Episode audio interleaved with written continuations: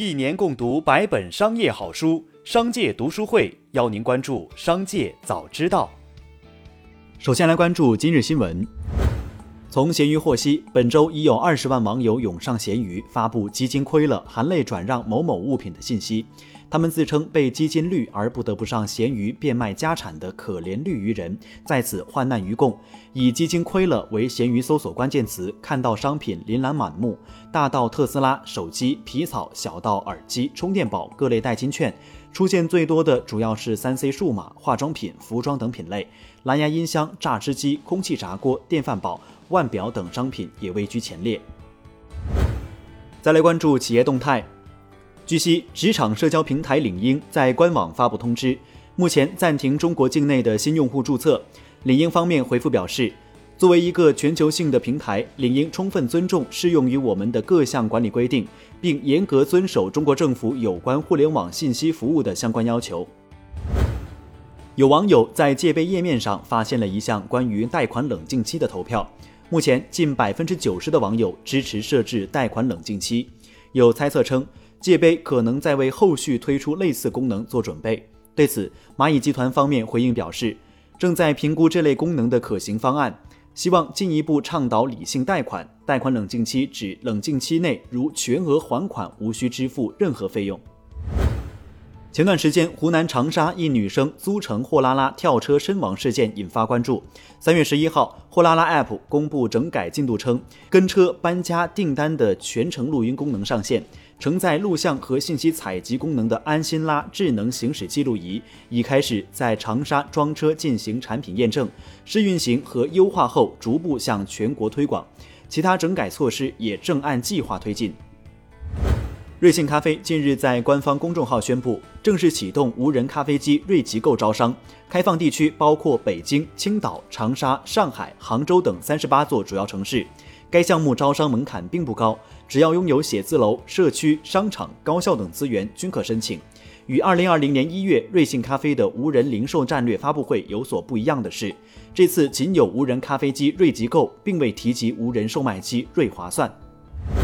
距离买房网十一号宣布完成四亿元人民币 C 加轮融资，腾讯、海松资本领投，红杉中国、源码资本、思道资本等老股东继续跟投。距离买房网成立于二零一四年，拥有专业的买房咨询师团队。目前其业务已覆盖京津冀、长三角、珠三角、成渝等七大城市群三十七座城市。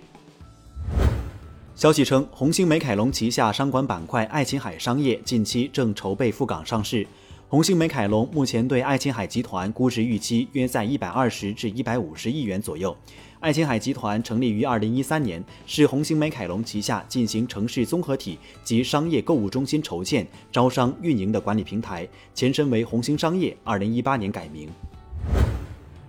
近日，百度在招股书中已经将自己的定位改为 AI 生态公司，而不是一家搜索引擎公司。资深美股投资人陈达表示，如果一切顺利的话，百度将于本周五开布，下周二关布，大约在开布后一周左右正式赴港股 IPO。某知名私募基金经理表示，市场上多家机构早在月前就已筹备参与百度的打新事宜，机构间就百度国际发售股份额度竞争激烈。据悉，B 站已于十一号下午通过港交所聆讯，这意味着回港二次上市的 B 站招股最快将于下周启动。